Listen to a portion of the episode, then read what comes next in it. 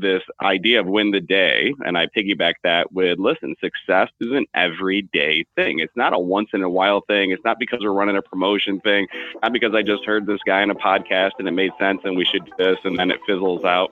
So there has to be certain non negotiables. There has to be this mindset and focus around success being an everyday thing. So the big question is this How do small business owners like us grow our business, grow our leadership, and develop our teams in a way that allows us to get our products and services out to the world, yet still remain profitable? That is the question, and this podcast will give you the answers.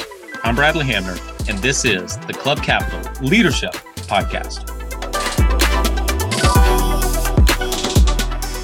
Hey, before we get into today's episode, did you know that Club Capital is the largest accounting and advisory firm for insurance agency owners in the country, providing monthly accounting, CFO services, and tax preparation? Check them out at club.capital.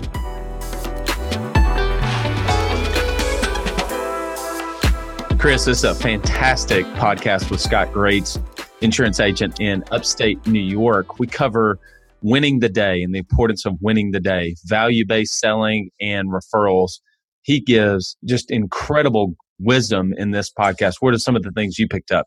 Wisdom, talk tracks, and the power of storytelling when it comes to selling. And at that point in time, it really doesn't become selling, it becomes selling. And as we all know, selling is not selling. So super pumped for this episode, Bradley. Scott was a great guy. I'm glad that we finally got a hold of him. So without further ado, let's go ahead and get into it. Google makes it easy. Swipe a card, pay for marketing. Sure, you get a few more phone calls, but they have nothing to do with your business. The truth is, Google can't understand the buyer's intent. Enter Matt and Maddie Jonesa, the husband wife duo adding intention to your online marketing game. As a State Farm agent himself, Matt built his business by maximizing the volume and quality of inbound calls. His success led to the creation of DirectClicks, a company helping insurance agents across the country grow their business through online campaigns. They focus on Google ads so you don't have to spread your budget across the internet. With attention to detail and transparency, they provide monthly review calls, exclusivity, and the lowest cost per click. So before you swipe that card, contact Matt and Maddie Jones at directclicksinc.com. Again, that's directclicksinc.com. Scott, welcome to the Club Capital Leadership Podcast. Thanks for having me, guys.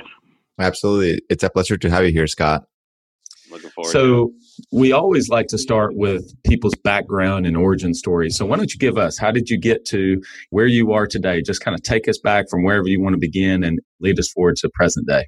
Yeah, absolutely. So my degree was in journalism. I was going to be the next great sports writer. And what happened to me is I acquired a lot of debt in college and I realized I'm going to date myself here, but the newspaper was starting people around six bucks an hour when I got out of college. And I said, well, that's not a winning formula. And so I was one day reading the paper, again, dating myself there was a posting right next to college for a, a, uh, retail furniture sales position. And I said, well, geez, how hard can that be, right? Selling some sofas and, and whatnot. And what I found out, it was very difficult in fact, it was one of the most difficult sales jobs I ever had. And I cut my teeth in retail and spent a couple of years there before moving on into some higher level sales. But my background's interesting. I've been a victim of circumstance a few different times. I went the retail into real estate, sold home construction, became one of the top 5% producers nationally with a pretty large home builder.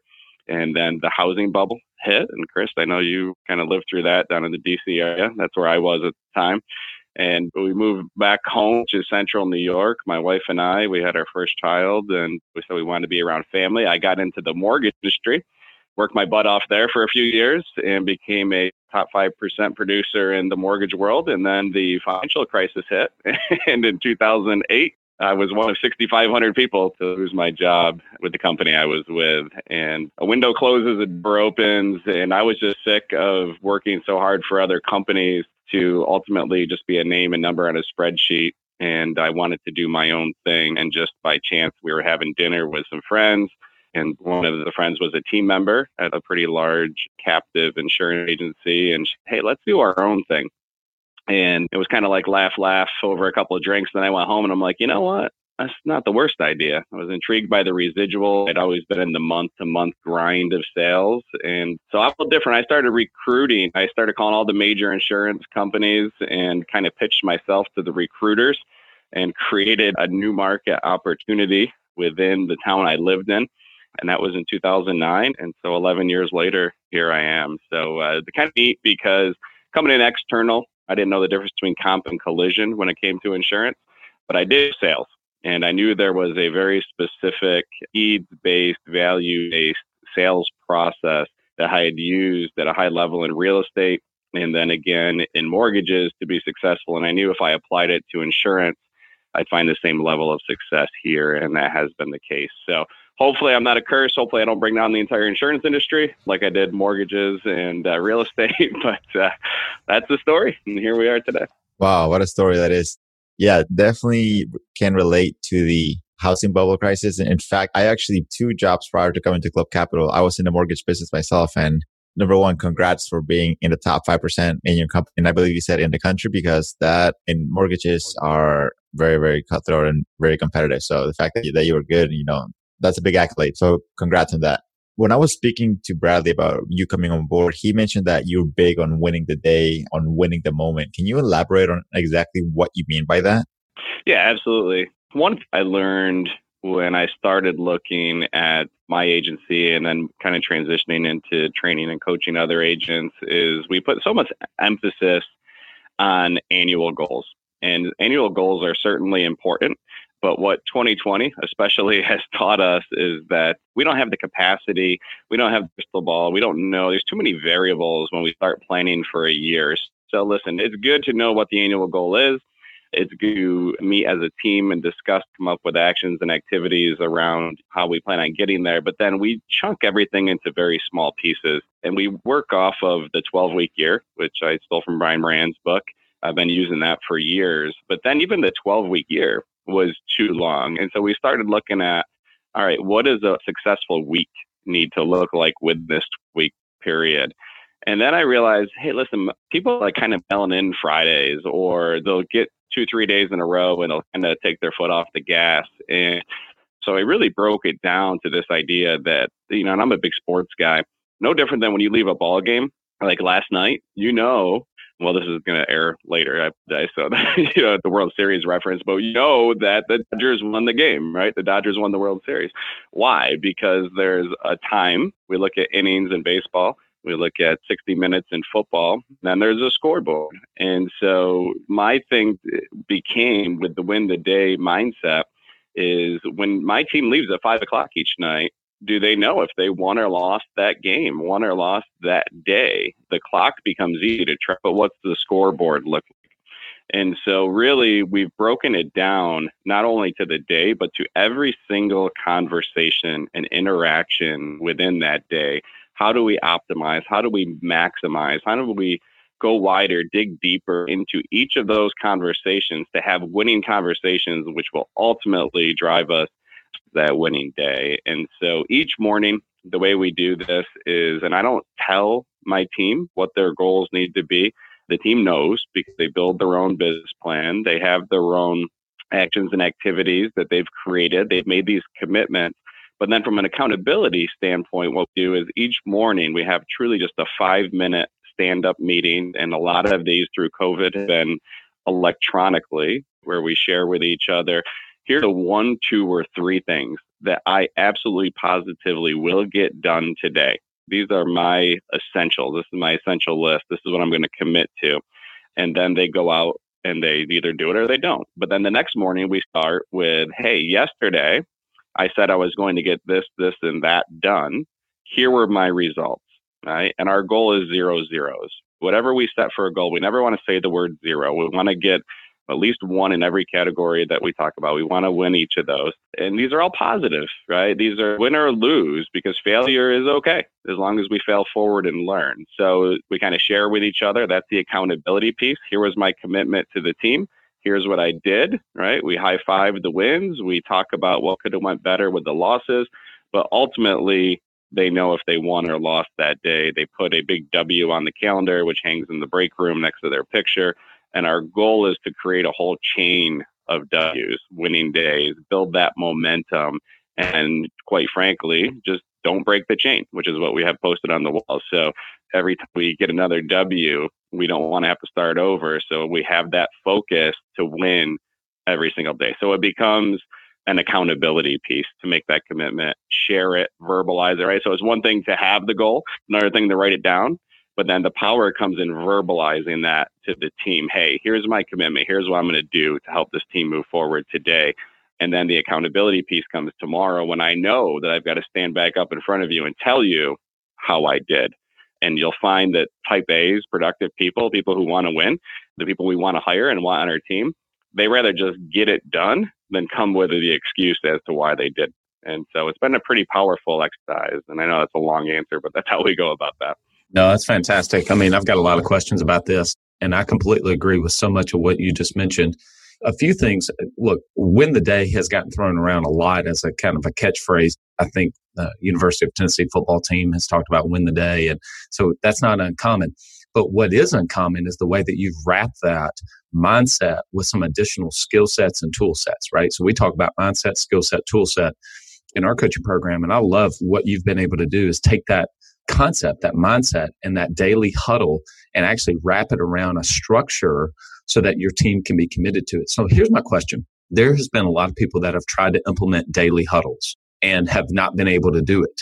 They try to do it, they have an idea.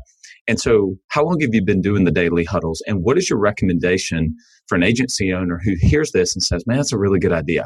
I think I want to do that. That makes sense for me to be able to take, even if they're running their business off of a quarterly rhythm. To your point, things slack off in a week. So you've broken it down to that daily concept. But if somebody wants to implement that in their business, what are your recommendations for them to be able to actually get traction on that versus it's just another good idea that they try doing and it falls by the wayside? Yeah, I love the question, Bradley, and it's something that we fight ourselves all the time is the personal accountability, right? And another phrase I love to throw out there is what I refer to as the knowledge action gap. As agents, we become knowledge junkies. We love to learn things and to know things. But if we don't do anything with it, if we don't take action, then knowledge is just wasted energy, frankly, right? We talk about non negotiables, and there's certain things that just have to be non negotiable. And this idea of win the day, and I piggyback that with listen, success is an everyday thing. It's not a once in a while thing. It's not because we're running a promotion thing, not because I just heard this guy in a podcast and it made sense and we should do this and then it fizzles out so there has to be certain non-negotiables. There has to be this mindset and focus around success being an everyday thing and understand there's about 250 work days in the year. And we tend to overthink what is a pretty simple business. Because if you take your numbers and you just multiply them one activity, one action per team member, and if you've got three or four team members, that becomes 1,000 actions and activities if you're consistently doing it over 250 days. And so the answer to your question, if you're looking for a tip or trick or mindset around this, you have to have an accountability partner. And it's no different than going to a gym, right? I'm in central New York. It's cold up here. It's dark. It's like a kind of a miserable place for four or five months out of the year in the winter. And so if Bradley and I commit to each other that we're going to be at the gym at 6 a.m. tomorrow, okay, I'm going to wake up. It's going to be cold. It might be snowing. I probably don't want to get out of bed at 5, 5.15 to meet him at 6. But you know what? I know Bradley's going to be there. And so because of that, I push myself and I'm there for him. Now, if I didn't have Bradley waiting for me at the gym at 6 a.m., would I go? Maybe, maybe not. And we love to pound our chest and say, well, I'm the toughest on myself or I'm my own hardest critic or, and I'm calling BS because we're not. We're the easiest on ourselves. We give ourselves passes and we start justifying that we're not doing things. Well, it's not a big deal. I'll be there tomorrow or I went yesterday or so my suggestion would be partner up with a like-minded agent to implement this and say, hey, we're going to commit to doing this and share results with one another and have the courage to look each other in the eye and say, I'm not going to be easy on you and I don't want you to be easy on me, right? No time for like pity parties here. Let's have some tough love and get this thing done. I love that. Before we transition to the next big topic I wanted to discuss with you, I don't know if you knew this whenever you picked up the about don't break the chain, but Jerry Seinfeld early in his career, did, is that where you got that from? Yeah, completely stolen from Jerry Seinfeld. Yeah, I love it. I love it. I love it. Okay, well then, since, since you brought it up, tell our listeners that story about Jerry Seinfeld and about his concept of "Don't break the chain." Yeah, I mean, listen, the comedy circuit is a grind and it tells a great story. Sure, it's on YouTube or out there somewhere. I'm not even sure where I heard it, but uh, it's like the business we're in cutthroat, competitive, and certainly not easy, right? And so he made the commitment to himself that he was going to write material every single day. That there was going to be no excuses, no reason, right? He was going to control his own actions and activities. There's so many things we can't control, but we can control our actions and activities. And he set the goal to write new material, whether it be for the sitcom that wasn't a thing yet, or just the jokes or whatever. And he had a big calendar on his wall, and he put a red X on every day that he wrote material. And he said, as long as I don't break that chain, and I keep writing new material every single day, day in, day out, good things are going to happen. And obviously they did for him. So that, so yeah, I'm stolen like all of my stuff, Bradley. I mean, I'm just a compilation of all of great ideas from people in my past for sure. Well, I mean, same thing with me, same thing with Chris, same thing for a lot of us. I mean, we are a product of the experiences and the books that we read and the people we surround ourselves with. And so I don't think it's stolen. I think it's just borrowed. I mean, listen, the best way to learn yeah. is through experience, but it never has to be your experience. That's why we can read books and listen to podcasts and hear from people like yourself. Are you an agency owner looking to grow your revenue and increase your bottom line? Club Capital is here to help built for agents by agents. So we know your struggles with accounting, payroll, and HR solutions, tax services, analytics, and more. Let's get you on the path to serious success. Using data driven insights, you'll grow your business based on revenue and expense comparisons alongside your top performing peers. With over $100 million in tracked annual revenue and $70 million in tracked annual expenses, we have the data to help you make better informed decisions for your agency. Let's make your back office less of a hassle and more of the strategic generator that powers the growth to take your agency and your leadership to the next level. Visit club.capital today to book your complimentary no obligation demo. Club Capital, way more than a CPA firm. All right. So I want to throw something in here. There's a great book. I've referenced this book before, but it's called The War of Art by Steven Pressfield. And he talks about resistance. And I think that's a fantastic, it's a short read. You can read it over the weekend where he talks about overcoming resistance. And he's specifically talking about from a writer's perspective. And everybody listening to this podcast may not be a writer, but there's a concept there of just getting started and continuing that grind and that discipline. And so if you're going to do this, maybe pick up that book and then obviously implement some of the strategies and tactics that Scott just went over. Scott, another thing that you mentioned whenever we were kind of talking about our podcast is needs based selling. And really, one of the things I thought that was pretty interesting, the way that you mentioned this to me whenever we were talking prior to the podcast, is the use of story in your conversations, the use of story. So, talk to us about your concept and your thoughts around needs based value selling and how you use story in your conversations. Yeah, absolutely. So, people buy based on emotion, not based on logic. And we have this, what I refer to as the curse of knowledge in our industry. We know so much about insurance and different products and policies and protection and how it all works. And we love to regurgitate this all over our prospects and customers.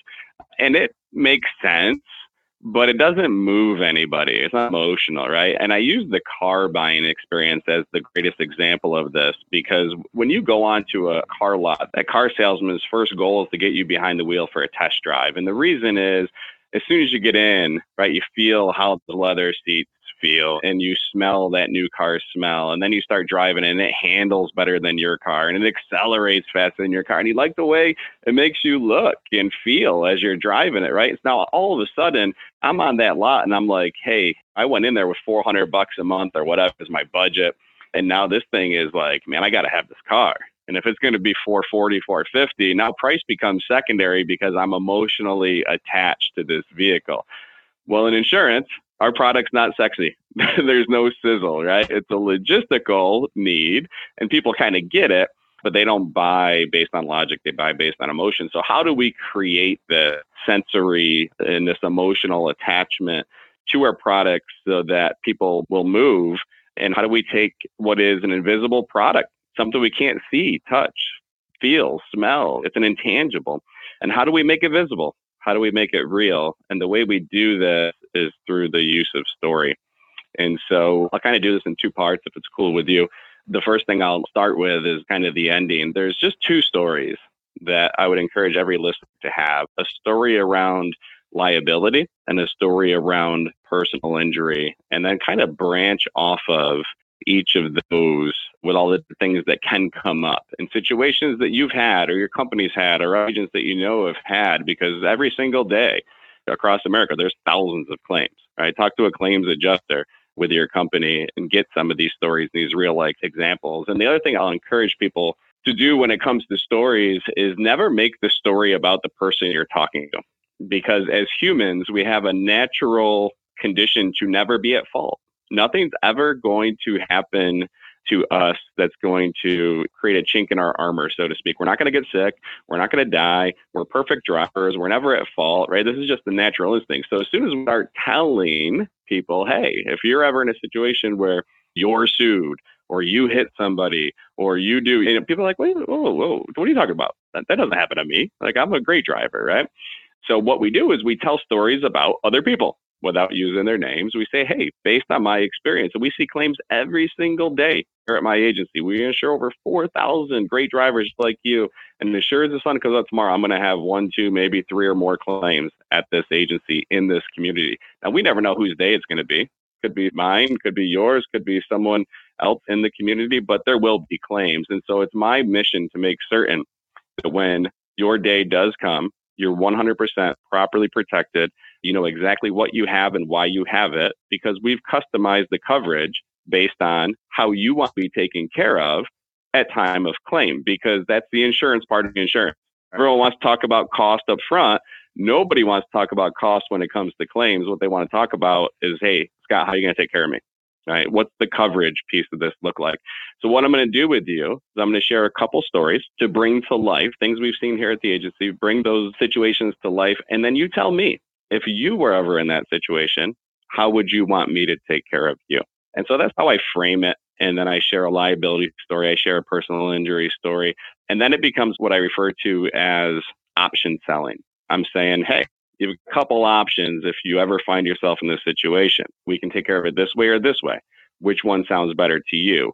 And so then they are telling me exactly how they would want to be protected if they were in that situation because now they can see it. After I share the stories, they can see it, they can visualize it, they understand, they know the intersections I'm talking about. They may even know the accident or have an accident in mind and they can visualize it. And so, really, telling is not selling. We don't tell people what they need. We simply educate people. We guide them through a conversation. It's all about them, not us. We're just guiding and we're sharing facts and stats and data along the way to educate them. But ultimately, it's hey, we insure everything in our lives, whether we realize it or not. And essentially, two different ways to do it. You can do it through an insurance agency, an insurance company, where you make small monthly payments. And when something happens, the insurance company is going to come write a big check to make you whole again, to indemnify you. Or you can those monthly payments. And that becomes self insurance. Now, you don't have to make the monthly payments, but when something does happen, now you've got to take care of it financially. And I'm not here to tell you which is right or which is wrong. That's 100% up to you. My job is to make sure you understand how it works, paint a picture of things that we've seen here in this community, and then you tell me how you'd want me to handle that. And so it takes the sales piece of it out of the equation and really just creates a value based educational conversation where they are ultimately making the decision I do business in a small town. I tell people all the time, I live here, I work here, I shop at the same Walmart do. I'd rather not have your business than have it the wrong way. And so when you need me the most, I want to deliver at the highest level, but I can't do that unless you tell me how you want to be protected. And now the conversations on the back end become more comfortable when you're doing the right thing on the front end. Where do I sign? Man, I can't write out of state. I wish I could. It's actually interesting that you talk about essentially quote unquote selling, but in reality, you're just presenting them options be a storytelling. I think that that's definitely a different approach from what I've heard in the past. Typically in the past, I've heard of asking uncomfortable questions, like really getting to know the client and then asking some questions that can really hit home. Like, I'm not even going to get into it, but just very uncomfortable questions, which are good, by the way. Asking uncomfortable questions can uh, allow the client to ask themselves, you know, like those questions that just like you're saying, they would never see themselves in that situation, right? But it would be good to see if this were to happen, you know, how would I want to be taken care of? Another way that we've heard of, of selling is called your world presentation. I don't know if you've heard about it before. Yeah, uh, absolutely. It's a different approach and it incorporates both and also the touch of storytelling. So good on you for that. I can definitely see why you were crushing it in mortgages now. well, you know, the funny thing, Chris, is I joke, but I'm serious. I tell people that, you know, listen, I just see we've got over 8,000 policies and we've never sold a single insurance policy. And I mean that sincerely. When you're doing it the way we like close, then you did it wrong on the front end. Okay. Because the close just truly you mentioned I made a note here as you were talking because it was great about the probing questions, right? And we call this disturbing complacency. And that is a piece of our sales process, right? This is a psychological journey that we take people through. And it's important for us to ask questions like, hey, Chris, tell me about who you're currently insured with. And they answer the question. And then I say, well, tell me about the coverages that you pay for each month. And why were those coverages so important to you? Why did you choose those or how did you about selecting those? And our goal, frankly, is to get the person to admit they have no idea what they have or why they have it, right? Oh, I've got full coverage or I've got what they gave me or I've got what I had or what my parents, whatever it is, right? And so we do use that piece of it in a nice way with those probing questions, their conversational disturbing their complacency. And then we come back and we support them. We build them back up because the very next thing after they say they know what they have or why they have it, because that's uncomfortable for people. They don't want to admit that. I say, hey, Chris, we talk to dozens of people every single day that want to do business here at our agency. And I ask that question every single time. And the number one answer I get is people don't know what they have or why they have it. So don't feel bad. You're not alone. Okay. But that is a problem because I'm guessing you're spending a lot of money on your insurance every month, aren't you? And everyone says yes. And I say, so shouldn't you know what you have and why you have it? And they say yes. And we refer to this as the yes train, right? Yep. They're, they're tactical question to get them bobbleheading up and down and putting them on that yes train throughout the process. And that's when we transition into our value statement, why we're different, why we're better, and how this experience is going to be much different than everything else they've ever dealt with in insurance. And that's why we are who we are in this community. And that's why people want to do business with us. And then we set the agenda we say, hey, the rest of our time, I'm going to share. I'm going to get a couple boring but necessary questions. I'm going to share you a couple stories about how insurance works when you need it most, and then you tell me exactly how you want to be protected, and I'll create a custom quote just for you. Does that sound good, Chris? Sounds excellent. And you're bobbleheading, right? You're saying yep. yes. So that's the stuff that we work on every single day at the agency to make these conversations just sound comfortable and having to sell. So, I mean, I'm listening to uh, talk right now. And I'm wondering what the onboarding process for an employee is because it sounds like it's very structured. So I'm wondering how you train your employees and how you bring them on board and the role that role play plays in your agency and how often you do it. Yeah. If you could please elaborate on that. Yeah, absolutely. And again, you know, Bradley had asked earlier about the accountability piece and how agents kind of miss the boat on that or they start it and then it fizzles out. You just hit on role playing and man, if I can name one differentiating factor in the agencies that are getting it done and the agencies that are continuing the struggle, is they're not practicing.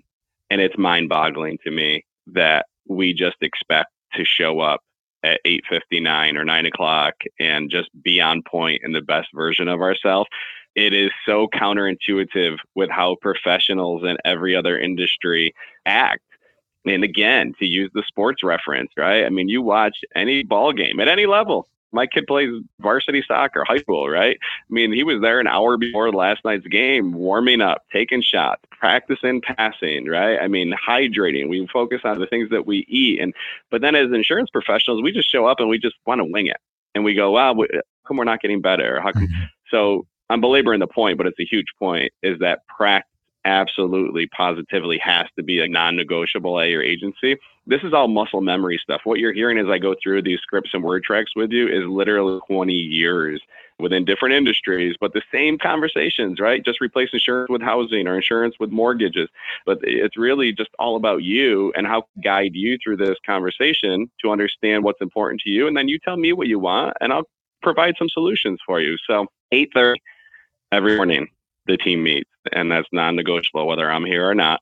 And most days I'm not now, but at 8:30 there's a just five minutes each. That's it. And again, people overthink role. They think it has to be this big, huge production. No, man. Like we use a 10 step sales process. We use a four step referral process. We use a simple onboarding process. We use transition statements and value statements. So I might just say, hey, tomorrow, let's just work on our value statement right? Or let's just work on our transition statement, or let's just work on our liability story, right? So each person takes something a little bit different and spends just five minutes or so speaking it, saying the words, different than a Major League Baseball player is off a tee, like a six year old does, right? Or a golfer on the driving range. It's muscle memory. So now that first person that calls in, you call or that walks in or whatever, you've already warmed up. You're primed. You're ready to go. You've said these things. And now what you're doing is you're a step ahead. You're already thinking, all right, where am I going with this next? What's the anticipated objection I'm going to get? And now I can be prepared. If you're not if an objection ever stumps you, or if anything ever stumps you in this industry, it's because you're not prepared. Because there's only so many different ways conversations go. Let's not overthink what's a pretty simple business here, right? I mean, we're not putting people on the moon, right? We're talking about risk and how we protect against that. So preparation and yes, the role playing. And if you don't like the word role playing, practicing. If you're going to get better at anything in life, you got to practice. And agents just don't consistently but it has to be a, a non-negotiable. And I would recommend the other mistake where they try doing certain days and just the whirlwind of the day kind of sucks you in. Um, so anything you can do before hours or while the office is closed is much easier. So a couple of things on that. Number one, I love the fact that you break it down into modules. That way you can be like, hey, today work on transitions, today work on referrals, today work on the intro, today work on stories, etc.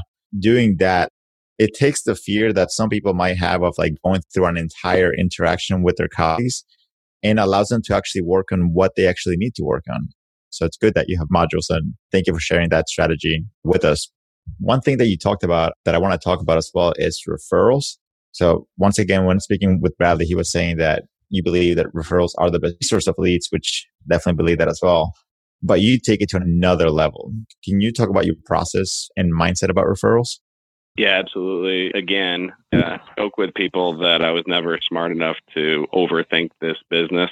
What I did a couple years after starting is I really broke down. I'm not a big numbers guy. I kind of just go with feel and gut. And if things are going well, then I'm good with it. I don't overanalyze numbers and get caught up in that. But being new market and external, after a couple years, I realized something that was standing out in my business, which was I was broke I was king of the spreadsheet. I was writing all this business, but I had no money. And I started breaking down where the money was going. And I realized I was about 40, 50,000 per year in advertising and marketing. And then I started looking at my ROI in each category and where I was spending pretty much the least amount of money was on referrals and networking and centers of influence. And where I was getting the highest ROI was where I was spending the smallest amount of money. So again, didn't take an MBA from Harvard to figure out that maybe we should key in on this referral process a little bit. And so we burned the boats right around uh, year four, where we really got just about everything. We said if we're going to do this at a high level, let's not fall back on reactive stuff. You know, internet leads waiting for a lead to come in, mailers waiting for someone to call in, right? And that's like goldfish stuff. We talk about the shark and the goldfish. We're either going to go out and hunt food or going to wait to be fed. So the shark mentality and burning the boats was, hey, we're going to live off referrals. We set a goal of a thousand in a little tiny community here, and I've only got a few team members. And I said we're going to get a thousand referrals in a year, and so that was like our four minute mile. And the very first place started was with our customer experience. And again, in an overly commoditized, highly competitive industry, how are we going to stand out, right? Seth Godin wrote the book, The Purple Cow, uh, referred to marketing clutter. How are you going to cut through marketing clutter and be noticed in a field of black and white and brown cows? You've got to be purple. And so the first thing we did is we really honed in on our customer experience, what the agency looks like, smells like, feels like. I shopped my own agency, shopped other agencies to see what other people were doing and to figure out how are we going to be different? How are we going to be better? And the other thing we really hone in with on the referrals is this idea of earning referrals. All right. We talk about we have to earn referrals. We are not entitled to them. If we do the bare bones minimum, which is what so many agencies out there are doing. They're doing data entry. They're doing apples to apples crap, right? They're just data in. All right, compared to what you have, here's what I can do. And if they can give you the same or better coverage and a lower rate and give you a little bit of value proposition and you move, like that's not sales. That's just fish in a barrel, right? My third grade can do that. So I said, you know, how are we going to wow people? How are we going to blow people away to the point where people that do business at my agency leave here and think, I'm glad I do business with them and I want to tell my friends and family about it. And people who don't do business here yet are thinking, damn, I want to do business with that agency. And so we really got deep into every specific piece of the customer interaction. So that's where we start. And then I also challenge the team, I challenge everyone who's listening to think about who you refer. I mean, if we do the bare bones minimum and I say, hey, Chris, for a $10 gas card or coffee card, can I have the names of everyone that's closest to you? Chris is going to be like, no, I'm not going to give that up for a $10 card? But we do this every single day. And so I look at who I refer, and I'm like four or five people in my life that I refer with confidence. And everyone else, you know, if someone says, hey, do you have someone in this industry? I'm like, nah, not really because if they don't do a fantastic job, that reflects poorly on me. They're like, Scott, why'd you refer me to that person? Right. So I want just the opposite effect. When people refer someone to this agency, I want people to be like, damn, Chris, I'm so happy you sent me to them. That was the greatest customer experience ever. It was so much better than anything I've ever experienced in insurance. So this whole idea of earning it, you've got to do everything right on the front end so that when you get to the end uh, with confidence, you can ask for the names of friends and family because now you're worthy.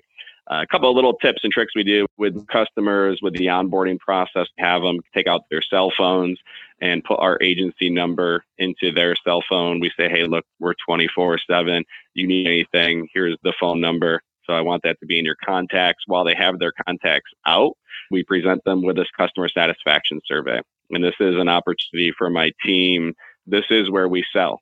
And I say all the time, we only two things. We sell the power of the appointment, whether it's face to face or spend some time over the phone, and we sell the importance of the referral. And this is how they make their living. This is how they feed their families. If I did such a fantastic job for you, if this experience was at such a high level for you that you feel I'm worthy of good scores on this satisfaction survey, this is how Scott evaluates my performance and pays right? And so I'm not asking you to lie, but the nicer things that he sees on here, the better it is for me. So what I'm going to do is I'm going to put together your welcome to the agency packet, get you your ID cards, a couple things for you to sign. While I'm working on that, if you can fill this out, that would mean the world to me. And they leave the room. And that satisfaction survey can say whatever you want it to, but they're all going to be things that are going to have customer circle and yes. They're all yes, no questions. They circle yes, yes, yes, five or six of them and then they say, hey, did I do a good enough job where you'd be comfortable recommending some of your friends and family to me, yes or no? All right, circle yes, then it's if yes, name, number, relationship, three or four lines we put on there, and we find that people will fill those out. And so that's a process that we use new customers with current customers. We do just we ask for one. What I found is if you ask for two or three or four referrals, sometimes you get none. If you ask for one, sometimes you'll get two or three or four. And the way that works is you come in and just is something as simple as making a payment or a vehicle change or whatever. We're engaging you in conversation. We're offering you a beverage. We're offering you a snack. We're giving you some sort of gift from the agency, asking about your family. And then before you leave, okay, we always express gratitude. Okay, we say, hey, Chris, we know you've got a million options there when it comes to insurance. We just want you to know we're thankful and grateful that you continue to choose us. And let me ask you a quick question. Is there one person that you know that is as awesome as you are that maybe we can have a conversation with about insurance too? And then we ask for that person. And then we introduce the gift card or whatever your promotion is. We say, awesome. Now, you know, thanks for referring your brother to me. If he accepts a quote, doesn't need anything from us, but if he just listens to a, a quote that we can offer, we give you a $10 gift card for every single one of those. And what will happen is sometimes people are like, oh, really? Well, here, call my sister or call Bradley or whatever it might be. So that's the second piece of it. And then the last piece of it, and I'll shut up, is uh, the centers of influence. We have a list of 100 or so, right? The list changes each month, but about 100 centers of influence, especially focused on mortgage brokers and realtors and those who work with first time home buyers are fantastic. car dealers, attorneys, barbers, beauticians, auto repair facility, anyone in our neighborhood that's talking to people. We have a team of five, including me. We each take 20 of those businesses or thereabouts, and we divide them by four. So once a week, about two hours a week, helps gets us out of the agency, gets us off the island, so to speak. We go out and we're not, again, we're not selling anything. These are just relationship visits. We go in in the winter with little agency ice scrapers, pens, pads, obviously business cards. In the summer, we got like hand koozies. This time of year, we've got calendars for 2021. But we always go in with a gift and we always just go in and have a conversation and we say, hey, keep us in mind. Perhaps someone that, that we can help. We'd love to do that. And so what happens is when we break up this list of 100, divide it by four, we're seeing 25 centers of influence, five apiece from each team member, consistently on a rotating week basis. So every four weeks, we're through the list 100 and then we're kicking those back up again. And this isn't quick and easy. Okay. Again, it takes a commitment because these people that you're going to for the first time probably already have relationships with people, and that's okay. We stay in front of them. Top of mind awareness, right? If you ever have a someone who's looking for insurance, here's we're the best option in this community. And we give them our value statement. We leave them some goodies. We say, hey, well, if it's okay with you, we'll stop back in three, four weeks and just kind of bring some more goodies for you. We've been doing that for years. And so you know, the center of influence referral influx is huge. And so between the onboarding, current customer pivot that we use to referrals and the centers of influence, we land between 800 and 1,000 referrals each year. And most importantly, we've got to earn them. We got to be that purple cow, do things different and better. So that's the process. And it's really just a mindset and a culture that we've built around referrals. Yeah, yeah. Honestly, that's exactly what I was about to say. I mean, there was so much gold in that mindset skill set when you talk about that. And then the tool set. I mean, you talked about the document that you use, the yes, no, but most importantly, it starts with the mindset that you've established in your office and the culture around all of those things. But the mindset, skill set, tool set, I think was fantastic. Scott, thanks for sharing all of that. I mean, that was fantastic. We've had a lot of guests on the podcast talking about different angles to come at marketing and referrals has come up at several different times, whether it was a guest agent we've had on or a coach or consultant. And I just love the specifics that you've been able to give there. So thanks so much for giving so much value. Absolutely. I do have to say, go back. We were talking about practice earlier about role play. I really wanted to cue up the Allen Iverson. We're talking about practice YouTube video. That's what I wanted to pull in. We're talking about practice, practice, not the game, not the game, practice. Yeah, there are a few exceptions, right? I mean, if you are uh, as talented as Iverson was, then I guess you can have a little less practice. but you know, truth be known, he had plenty of practice through the years coming up. Oh, that's that, very that true. Spot. He was already at the pros. no doubt about that. No doubt about that. All right, Scott, man, this has been fantastic, and I hope that we'll be able to have you on in the future. But let's go ahead and uh, transition into the world famous E9 rapid fire questions. You ready? I don't know if I'm ready, but I'll give it a shot. What's the last book that you read? Well, actually, I revisited the Four Hour Work Week. I've read it before, but Tim Ferriss's Four Hour Work Week. Just so you know, that's my favorite book. And I have it in multiple languages because I have picked up lessons from him, you know, like to learn other languages from it. So, great book. Yeah. What book do you recommend the most to others? Or would you recommend The Slight Edge, hands down. The, the Jeff Olson, The Power of Small Things. And this goes back to winning the day, right? That this is the small, seemingly insignificant things are easy to do, they're easier not to do. And that's the problem that too many of us fall into. So, The Slight Edge is a must read. I have to say, I've mentioned a lot of books on this podcast. Every podcast I mention books, and it's always commented about my library that I have at my home and the books that I have. But let me tell you, the Slight Edge book is the single book, along with one of my friends, that got me into reading because it talked about the concept of can you read 10 pages a day? And I thought, well, yeah, I can read 10 pages a day, right? Remember that, Scott? And it was just because of that one thing that I fell in love with reading just, I don't know how many years ago it was. And that one thing has changed my life. I love it. All right. If there was a movie made about Scott Greats, who would you want to play in that movie? Who do you want to play you in that movie? Listen, it wouldn't even make sense or fit because we have almost nothing in common. But uh, Matthew McConaughey, in my opinion, is the coolest dude out there. I, going back to the days, the confused days when he was Wooderson and uh, the cool Southern drawl. And like I said, I, he's tall, I'm short, he's skinny, I'm fat. But uh, if I could pick one person, it would be him. he just came on Joe Rogan's podcast on Spotify yeah. recently. I don't know if you've listened to that. Some of the Joe Rogan podcast I don't care for that much, but that is a fantastic interview with Matthew McConaughey. I actually learned a lot about him and have a lot more respect. So give that podcast a listen, actually.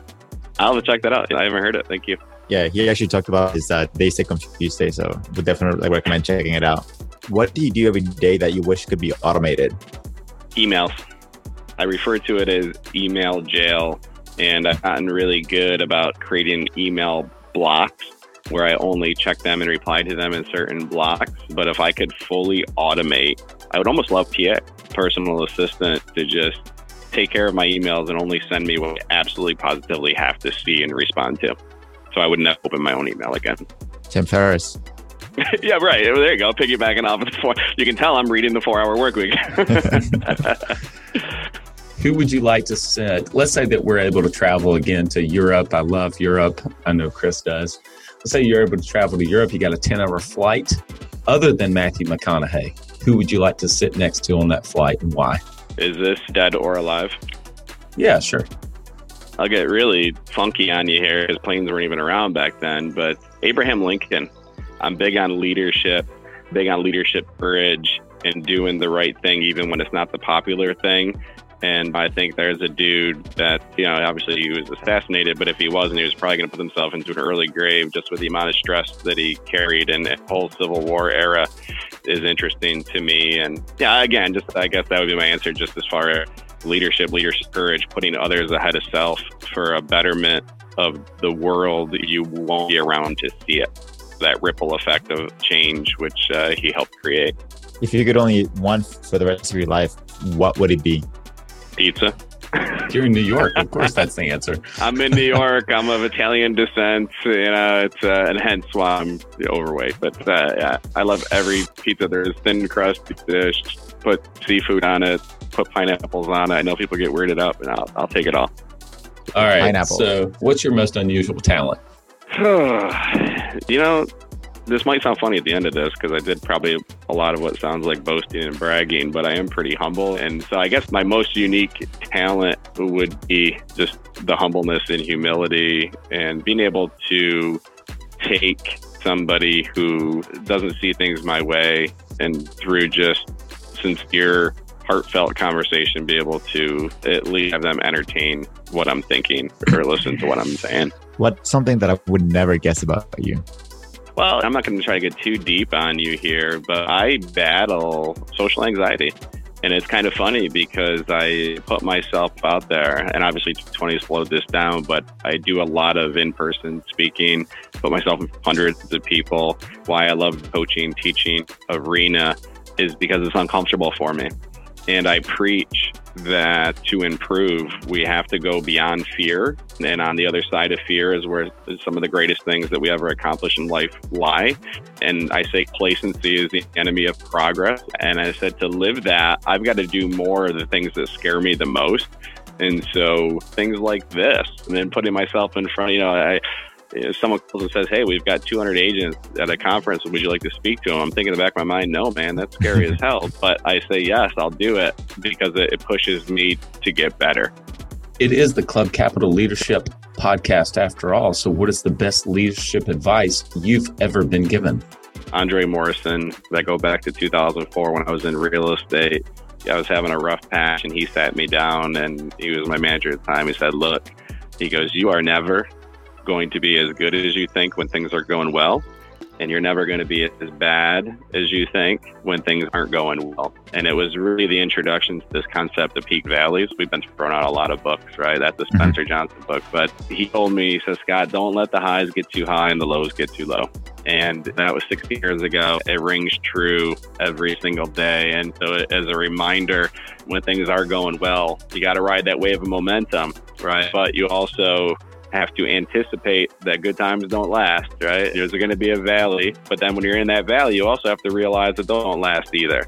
And so keeping that even keel and just understanding, living life with intention and, and having that intentional mindset that good times are great, but there can be some silver linings and bad times, and just knowing that this too shall pass and we'll get through it and get to a better place.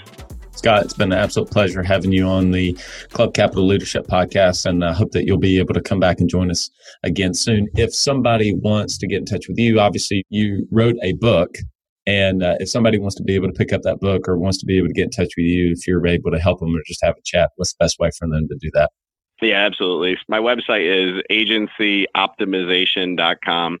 The book is Insurance Agency Optimization, but uh, if you go to agencyoptimization.com, you'll find ways to connect with me. If you want the book, I do it for just shipping and handling, so it's six ninety five. I'll sign it for you, personally mail it, and my email is scott at agencyoptimization.com if anyone wants to connect with me personally. Thanks, Scott. Appreciate you coming on. Yeah, thanks so much, right, Scott. Thank really, you, Bradley. Thank you, Chris. This was a lot of fun. I appreciate it. You. Really enjoyed it. Thank you. Bradley, that was definitely a great episode, and I'm happy that we got a chance to speak with Scott. The thing that I really took away from this episode is breaking down the large goals that you have. People are always talking about their one year goals, five year goals, etc. Actually, breaking that down into micro goals to the point that you actually figure out what you have to do every single day to actually win the day. I think focusing on the micro goals are truly going to help you get to that long term goal in a very efficient and accountable fashion and I love how he shared his entire strategy and philosophy around that.